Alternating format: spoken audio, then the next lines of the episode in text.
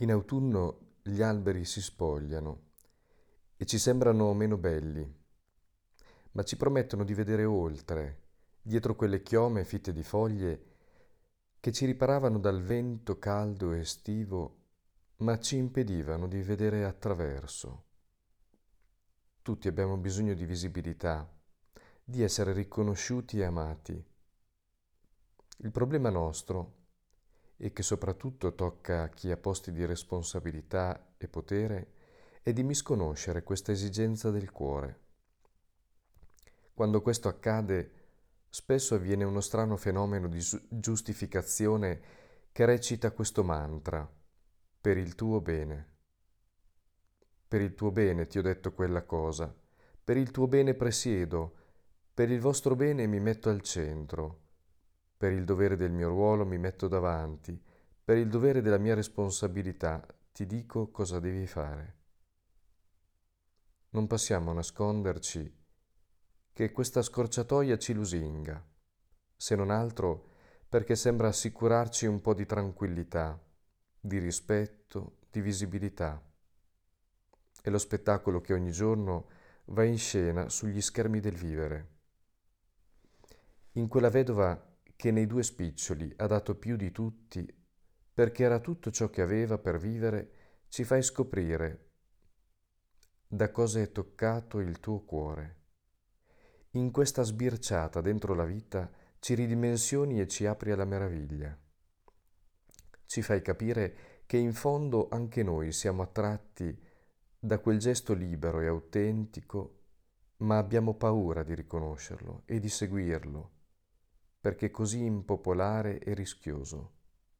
Abbiamo timore di essere tacciati come persone che vivono fuori dal mondo, romantici che vivono di nostalgia, idioti che saranno pure simpatici, ma comunque fuori dai grandi numeri e da quello che apparentemente fa muovere le sorti dei popoli. Sedotti dalla prospettiva del numero e della visibilità, facilmente ci attorcigliamo attorno alle nostre paure a causa loro si muovono tante cose, ma in realtà sono solo traslochi. Si dicono tante parole, ma non arrivano al cuore. Si compiono tanti gesti, ma che esprimono solo ansia e preoccupazione. Quando, come questa donna, la vita ci toglie tante sicurezze in cui confidare, diventiamo più capaci di sentire la vita nel suo battito più vero, quello del desiderio. Quando la vita ci rende più poveri, diventiamo più coraggiosi, più capaci di osare gesti folli, che vede colui che sa ancora meravigliarsi dell'autenticità del cuore. Questa donna ci invita a donare il nostro, tutto, perché la vita ci chiede di esprimersi con pienezza, di essere presenti davvero alle parole che diciamo, ai gesti che compiamo, alle osservazioni del vivere dare tutto, non secondo ideali astratti e inarrivabili, ma quello possibile di, gio- di oggi, per noi, qui e ora.